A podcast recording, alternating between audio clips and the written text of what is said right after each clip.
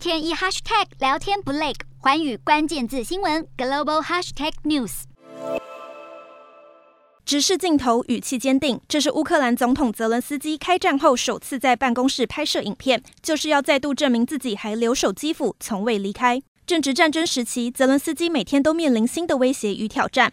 他接下来计划在台湾时间九号凌晨一点向英国国会发表视讯演说。乌克兰政府不久前才表示，其实一直以来北约都没有准备好让乌国加入，因此对于采取非北约模式，泽伦斯基如今是保持着开放态度。而所谓非北约模式，就是以个别急迫的方法，转而争取英国、法国、美国，甚至是中国等国家的直接保证。泽伦斯基即将在英国国会上演的谈话，很可能就是乌国。国政府打算改变策略的迹象，也为乌国总统和英国议员们提供直接沟通交流的好机会。继上次泽伦斯基在欧洲议会的动人演说一举获得了场内外掌声与泪水后，国际社会也在关注他这次能否为乌克兰博得更加实质的帮助。